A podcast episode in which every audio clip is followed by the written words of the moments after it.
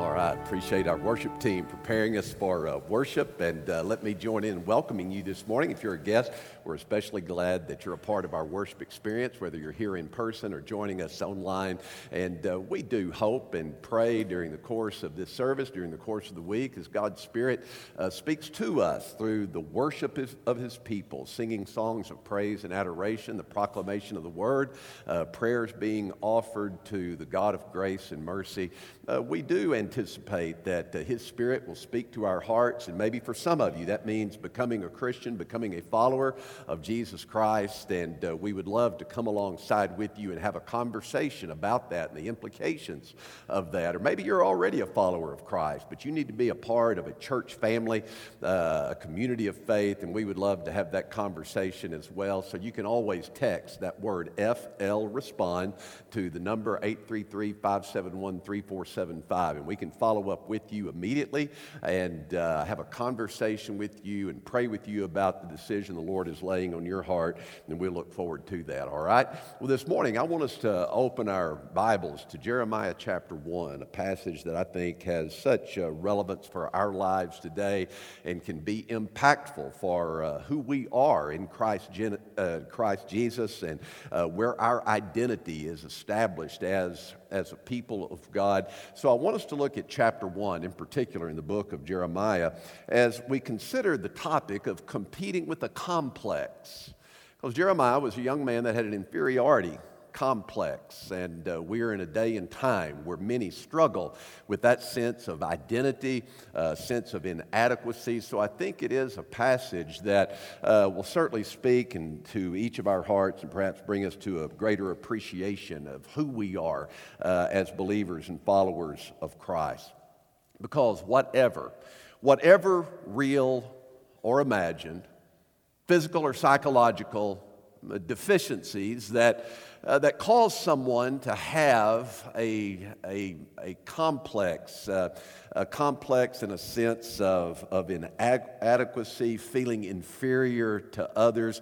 I do believe that that kind of inferiority complex and a sense of inadequacy, I believe that that is actually exacerbated in the day and time of social media and a day and time of social media prevalence in which we live, where everyone is holding forth for everybody else a lifestyle that is to be envied, that is to be desired.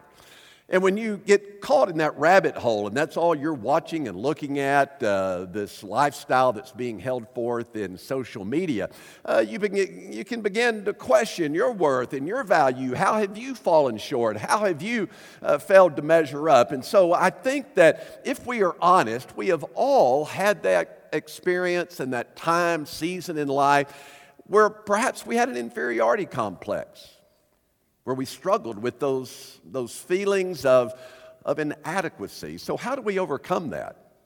And how do we come to a place where we truly appreciate, as, as, followers of Christ, how do we appreciate and come to realize once and for all and hold to the conviction that we are of strategic importance to God? That the God who marks the fall of the sparrow, the God who numbers the very hair on our heads, uh, the God who sent forth to die on the cross for us, for those who would be his people. How do we come to embrace once and for all our identity in Christ that you and I are of strategic importance to God? That you matter, that you were born that your existence truly matters within the redemptive purposes of God. The psalmist would say that you are fearfully and wonderfully made. That there is something unique and distinctive about you and the providential purposes of God and the design of His created order. You are fearfully and wonderfully made. You're unique, you're distinct. Jeremiah, I think, expresses it in a way that is even more vivid.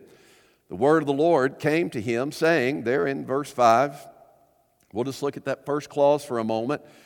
The word of the Lord came to Jeremiah, saying, Before I formed you in the womb, I knew you. Before I formed you in the womb, I knew you.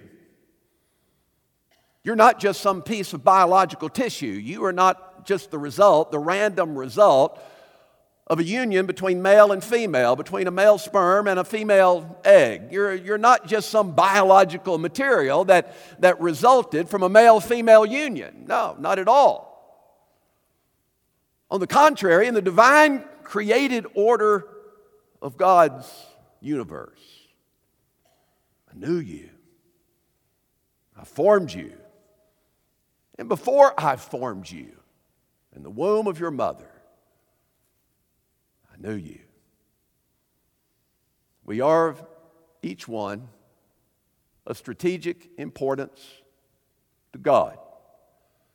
Because don't miss this simple truth, church. What God has said of Jeremiah, that before I formed you in the womb, that I knew you, it is no less true of you.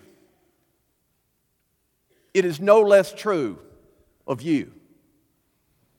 So, how do we come to this place of embracing our strategic importance to God, to appreciating the fact that we are loved, that we are matters, that we have been born, that it's significant? And it's something that we each one, every one of us in this room, need to learn to embrace and appreciate that we need to be connected. We see ourselves identifying that our name is important, that we have been born, that it matters as a result of, of being a product that matters, a birth that matters, a person that matters, a name that matters. I am connected with people that matter. Your name matters. Do you know when I'm doing an interview with prospective ministerial staff over the past 39, 40 years? I've developed a, a questionnaire. In my, my questionnaire, it's kind of got some traction. Other churches have asked for it, their personnel committees, their search committees, uh, other pastors have asked for it. Uh, I've even had business leaders who have asked for it because it's so extensive and so thorough. But my questionnaire is divided between personal and professional and theological for a ministerial position.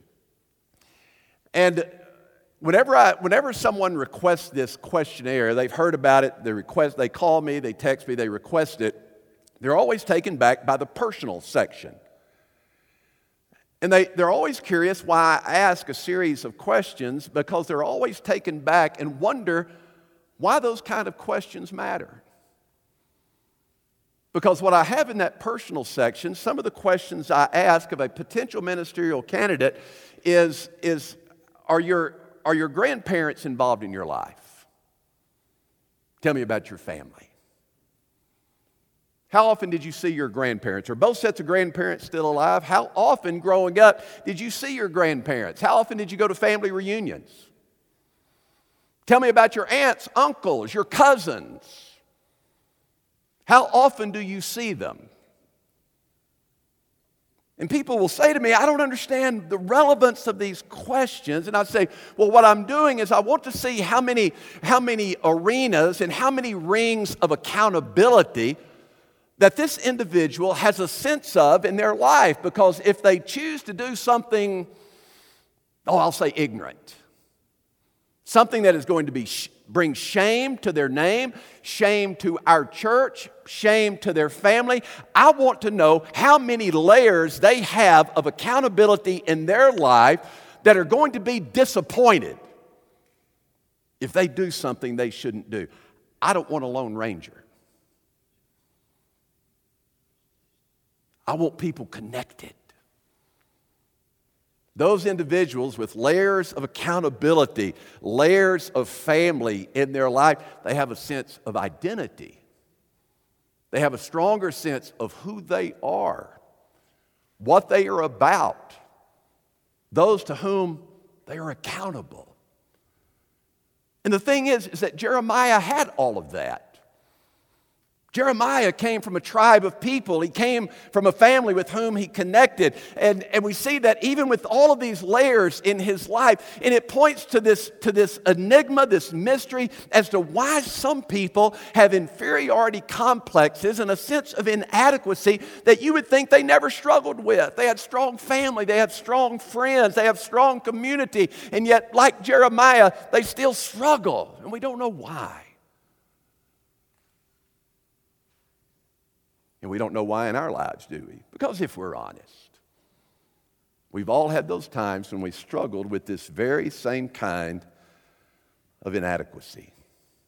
That sense of inadequacy, that you're just not up to the task. So, how do we deal with that? How did the Lord deal with it in the life of, of Jeremiah, his, his prophet? Well, let's begin by looking here. The, the first thing that, notice verse 6. Well, let's jump on down to verse 6 and pick up here.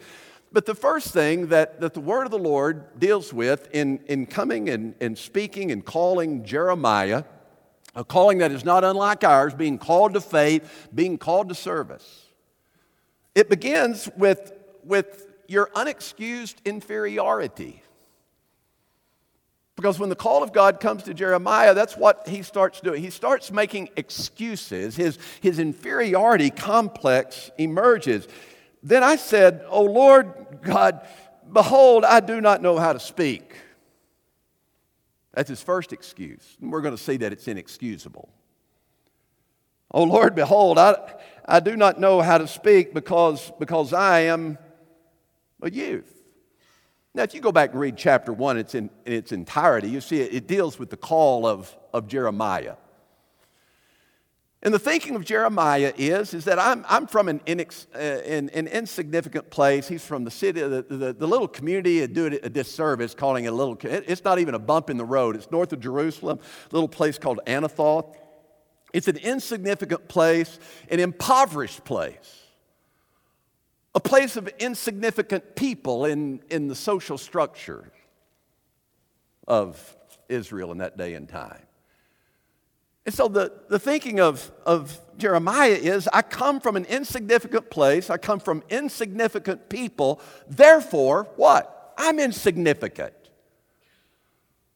But the word of the Lord comes to Jeremiah and says, Jeremiah, I want you to bear my word before kings. And the first blush impulse of Jeremiah is let's pump the brakes on this, God. Let's rethink this a little bit. You know, I, I, don't have the gift, I don't, I don't have the gift of, of public speaking. I don't speak well. And besides, I'm a youth. I really, don't, I, I really don't know what I should probably know if I'm going to speak to the things of God. Maybe, maybe, maybe we ought to just wait on that. He had an inferiority complex. He had feelings of inadequacy. Now, when we talk about an inferiority complex, sense of inadequacy, it's not just, it's not just individuals, it can be, it can be uh, any organization. Organizations, business, churches can have, can have an inferiority complex. They're, they're confronted with some great task.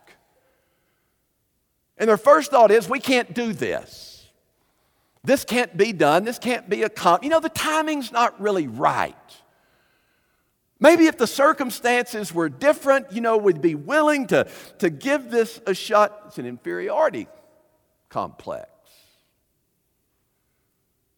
And the tragedy of an inferiority complex, whether it's uh, uh, in the life of an individual or an organization, is that those who live with an inferiority complex and a sense of inadequacy is they're always waiting always waiting, and they do nothing.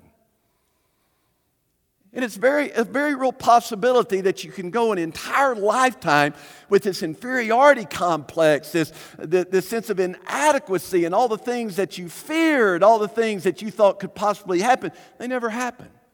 And the tragedy is, is that life is wasted. And they're always waiting. Life is always in a holding pattern. They're, they're always waiting for circumstances to change. It reminds me of a cartoon I saw one time of a psychiatrist, and he's telling his reception to go out into the waiting area, and he, he tells the, uh, his, uh, his receptionist, he says, uh, he said, going out in the reception area, and he said, send in the paranoids first. He said, because those with an infer- inferiority complex, he said, they don't mind waiting. They're always waiting. Always waiting for circumstances to change. But see, as a people of God, this is where faith should be your deliverance. Where your faith and your relationship with Christ should be so profound and so integral in, in your life that you realize that you are of worth, that you are of value, you, you are not inadequate, that God has shaped you, He has formed you, and He has fashioned you. Because does not the crucifixion of Christ, God sending forth His Son into the world to die for humanity, so that all who would respond in faith and trust might be, might be saved, does not the cross of Jesus point to your significance? It magnifies your significance, not your inadequacy. And it may seem more noble to some and more spiritual to walk around hanging our heads and, and woe is me, I'm a man of unclean lips. But listen, we are called to pick up our cross, not to annihilate ourselves on the altar of self doubt. That Jesus sent, that God sent forth his son means that you are of immeasurable worth. That you are a person that has been created to bear forth the glory of God. One of the things that I always appreciated in talking about a sense of knowing who you are and that's really what this is about, is embracing and appreciating who you are, what God has created you to be. And that was a turning point for me. You know, I had a sense of inferiority when I, when I first started in ministry. I had this sense that God was calling me to do this. I thought it meant I had to be like somebody else. But we have to come to a place where we realize that if God wanted it in this struggle that you sometimes have when, when you're dealing with inferiority complex and a sense of inadequacy, a lot of times you start looking at other people and say, Well, I need to be like them. No. If God wanted another person like them, they would have cre- He would have created another one of them. God created you to be you. Your unique, distinctive personality, you and your distinctive giftedness, you and your distinctive person has been strategically created by God for a redemptive purpose. It's not about being like someone else. If you're going to overcome your sense of inadequacy, it's never about becoming like someone else. It's about embracing who you are and being you and being comfortable with that. One of the things I always loved about the late Barbara Bush, former First Lady Barbara Bush, is just her sense, her sense of who she was, knowing who she was and being comfortable in her own skin. When her husband first took office, when President Bush first went into office, uh, there was that natural comparison. There was such a contrast between first ladies, between Nancy Reagan and, and Barbara Bush. And someone asked her about that soon after her husband went into office. It was a conversation, an interview, and someone was comparing her to, uh, to Nancy Reagan. And she, um, she acknowledged it with perfect comfort. Yeah, you know, Nancy and I actually have a great deal in common. She said, Nancy adores her husband. She said, I adore my husband. She said, Nancy fought the war on drugs. I'm fighting a war on illiteracy. She said, Nancy was a size two. She said, My left thigh is a size two. She was comfortable in who she was. She wasn't going to try to be like someone else. Jeremiah, Bobby, you, fill in your name. Before I formed you in the womb. I knew you. You were designed as I desired you to be for a strategic purpose. And when you can finally get to that place, embracing your faith and understanding your faith in this way, two things happen. First of all, it frees you up mentally. It frees you mentally from the waste of that energy of trying to be like someone else. And all the more, it frees you up now to discover the grandeur of everything God has in store for you and how He desires to use you. But there's more to this besides this unexcused inferiority. Notice in verses 5 and then verses 7 and 8, these verses point to God's sovereign authority. Verse 5, it says, Before I formed you in the womb, I knew you, and before you were born, I consecrated you. I have appointed you as a prophet to the nations. But the Lord said to me, and this is after Jeremiah has made his excuse about being unable to speak and being of a youth. The Lord said to me, Do not say, in verse 7, do not say, I am a youth, because everywhere I send you, you shall go, and all that I command you, you shall speak. Do not be afraid of them, for I am, for I am with you to save you, declares the Lord. Now, Jeremiah, the feelings, the, the feelings of Jeremiah that that he was inferior, they've actually been trumped now by the superiority of God. Yeah, okay, Jeremiah, I, I, see how you see yourself, but, but what, what God is saying now is, but Jeremiah, what I want you to understand is that this calling I'm placing upon you, it's not about you. you you're making excuses that are inexcusable. Because the calling that I'm extending to you whether it's as a prophet or to become a follower of Christ, it's not about you. It's about me. It's about God. It's about what God desires to do in you, what God desires to fashion in you. This, this, isn't about your inadequacies. You're pointing to your, to your inefficiencies, what you perceive as being inadequate and insufficient. This isn't about you. You see, God is the agent working here. I formed, I consecrated, I have appointed, I've commanded. It's the sovereign authority of God. This is about what I am going to accomplish through you that people would have never anticipated. People will know this is about me and it has nothing to do with you. Oh, Paul would remind us of that, that same tactic that, that God uses over in 1 Corinthians in chapter 1. Listen to what Paul writes to the church at, at Corinth. In verse 27, he says, But God has chosen the foolish things of the world to shame the wise, and God has chosen the weak things. That's you and I. We're the foolish things, we're the weak things. That God has chosen the weak things of the world to shame the things which are strong. And in 2 Corinthians, Paul would hold forth himself as, as exhibit A of how God uses weakness to portray his strength and his authority, his supreme reign. 2 Corinthians chapter 12, listen to the beginning of verse 7. Because of the extraordinary greatness of the revelations, for this reason, to keep me from exalting myself, there was given to me a thorn in the flesh, a messenger of Satan to torment me, to keep me from exalting myself. Concerning this, I pleaded with the Lord three times that, that it might leave me. And he had said to me, My grace is sufficient for you, for power is perfected in weakness.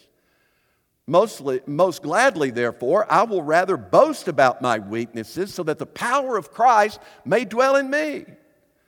Therefore, Paul says, listen, I love this. He said, Therefore, I delight in my weaknesses, in insults, in distresses, in persecutions, in difficulties, in behalf of Christ. For when I am weak, then God is strong. You see, you call the cast. We're in good company. We're in great company.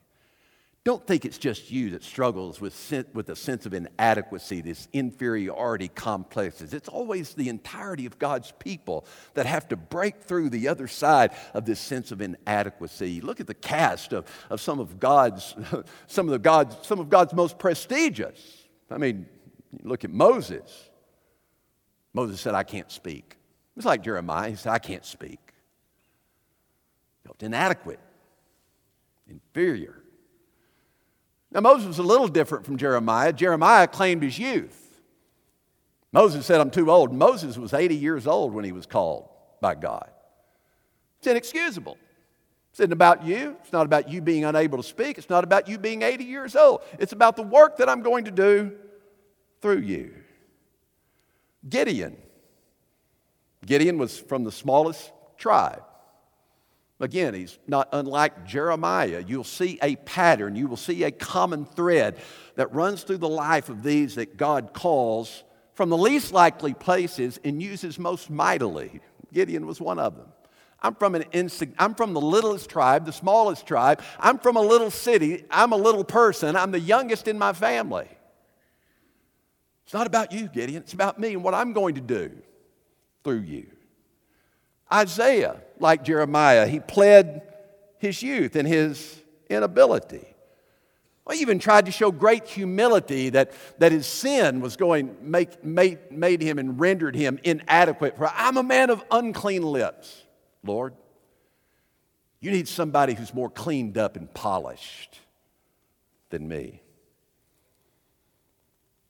The lesson through these and, and so many others is that God doesn't need our skills, He needs our willingness. He needs our willingness. You see, He has given us everything that we need. Remember that first clause? Before I formed you in the womb, I knew you. And before you were born, I consecrated you. I know the plans and the purposes that I have for you.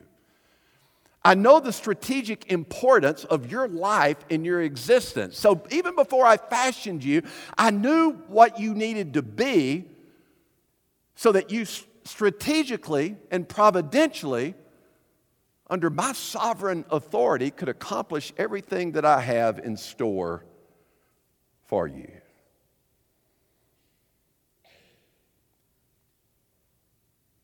A turning point I think, I know for me, and I think for you, is when you come to a place where you can say, you know what? I just need to embrace the fact that I am inferior. That I don't have the skill set to be somebody else. That's not what I'm called to be but that God has given me a unique personality. He has fashioned me into a unique person so that I can accomplish the purposes that He has in store for me. And it happens when you understand that the sovereign authority of God is always greater and will always trump your inferiorities. There's a final thing very quickly. Not just your unexcused inferiority, not just God's sovereign authority, but also our, our communal identity. Because our communal identity is a commissioned identity. You see, God has saved us, He has set us apart for a redemptive purpose. He has he has given and entrusted to us a mission, a cause, a purpose. And if our mission is something that comes from God, then He is a God that can be trusted.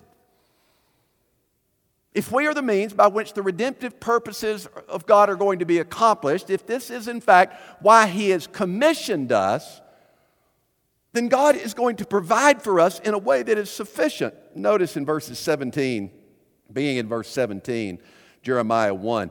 The instruction to Jeremiah now belt your garment around your waist and arise. It's time to get up. Spending too much time between your ears. It's time to get up. It's what the people of God do. They arise, they get up, they go out. We get off our, off our seat, on our feet, and in the street. That's, a commission, that's what a commissioned people do. They don't sit soaking sour in sanctuaries. Jeremiah, let's bust out of this mode, this way. Get out, you need to get out from between your ears. It's time to arise and to speak to them all that I command you. Do not be dismayed, that is, don't be struck with fear or dread. Do not be dismayed before them, or I will make you dismayed before them. Now, behold, I've made you today like a fortified city. This is what I've fashioned each one of you to be a fortified city and a, like a pillar of iron and walls of bronze against the whole land, to the kings of Judah, to its leaders, to its priests, and to the people of the land. And they will fight against you, but they will not overcome you. For I'm with you to save you, declares the Lord. Having understood that his inferiority is inexcusable, that God's authority is sovereign, Jeremiah has now come to a place of realizing that he is someone that has been commissioned by God and that he is sufficient now he is sufficiently motivated and equipped and to be about the work that God has entrusted to him. You see God's faithfulness always trumps our inadequacies. God's faithfulness, His promise, is that what He has called you to do, what He is calling you to do, you can rest assured that by the power of His Spirit, He is going to give you everything that is necessary for you to fulfill your strategic role in this world. So I think it begs the question what is God calling you to?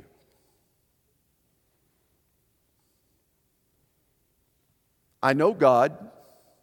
I know that God's Spirit, that He's calling some today.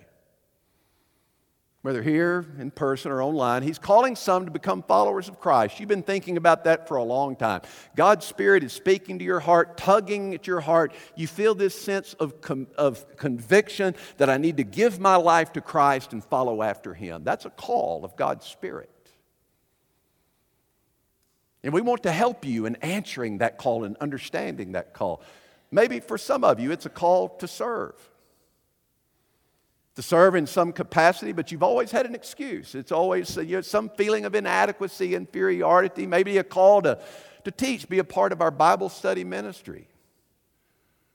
Oh, I, I just don't like public speaking.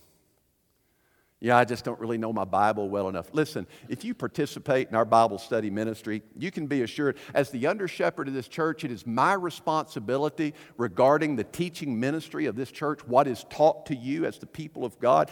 That responsibility rests upon me. And you can be sure that me and the staff that this church has called, we're going to make sure if we, if we ask you to be a part of the teaching ministry of our church, we are going to adequately train you and equip you. You're, you're not, you're not, a, you're not a, a lone contractor, you're not an independent agent. No, when we ask you to teach, we're, we're going to put in your hands trusted materials from trusted authors. Our Bible study material now, for the most part, is written by individuals that I know from my seminary days that are friends of mine, trusted voices. I, I wouldn't just give that over to anyone. So you can be sure we're going to put in your hand the very best of resources that are available to teach you the Word of God. So our excuses are always inexcusable. Because I found that God is faithful. When God called me to, when I had that sense as a new believer of God calling me to be a pastor, that was with fear and trepidation. I knew being a pastor was going to involve preaching, and I, I had a phobic like fear of public speaking. I mean, my first sermon was seven minutes long, and I didn't leave a word out. My mentor, Paul Powell, was a good friend, uh, the late Paul Powell. I remember after my first sermon, he said, Dagon, I want to talk to you. He said, That sermon you preached yesterday, he said, First of all, first of all, he said, You went too fast. Uh, obviously, I did when I went seven minutes and didn't leave anything out. He said, You went too fast. He said, You read it. And he said, Thirdly, what you read wasn't worth reading. Now, you, now, he was a friend, and I was able to take it in a jesting way. At least I hope it was. Do you know, with that kind of fear that I had of thinking Because when I was asked to preach that sermon, I was asked to preach at this mission church that we had, and I was asked to preach the next four Sundays. And I thought, my soul, I've said everything I know about God in seven minutes. And now I've got to turn around and do it three more times in successive weeks. I mean, I was physically nauseous. But you know what I always believed? And I never wavered in this conviction. Even as bad as I was starting out, inept, fearful, nauseous, I never wavered in the conviction that if this is what God has called me to do, He will be faithful. If I stay faithful to the task, He will be faithful in His task in training and equipping me, putting people into my life that are necessary to become the pastor I need to become. We all deal with these feelings of inadequacy. But we need to appreciate who we are in Christ Jesus. We are unlike the animals in the field, we are the crowning glory of God's creation. We are created to bear forth the glory of God. That's why He sent His Son to deal with the corruption of our lives and our nature that has resulted from sin. And when you can appreciate who you are in Christ Jesus, what God has done through Christ Jesus, listen, your inferiorities will fade, fade away. And it's when your identity, without reservation, when your sense of personhood, when your sense of identity, being, and existence is in Him and Him alone, not being defined by the world, but in Him and Him alone, your inferiorities will fade away. Let's pray together. Our Father, might we be rooted and grounded as a people of God in a world that is constantly trying to mold us and shape us into something else, in a world that is constantly trying to shape our identity into something that is corrupted. Father, might we once and for all seize the identity that is to be had and known and lived in Christ Jesus.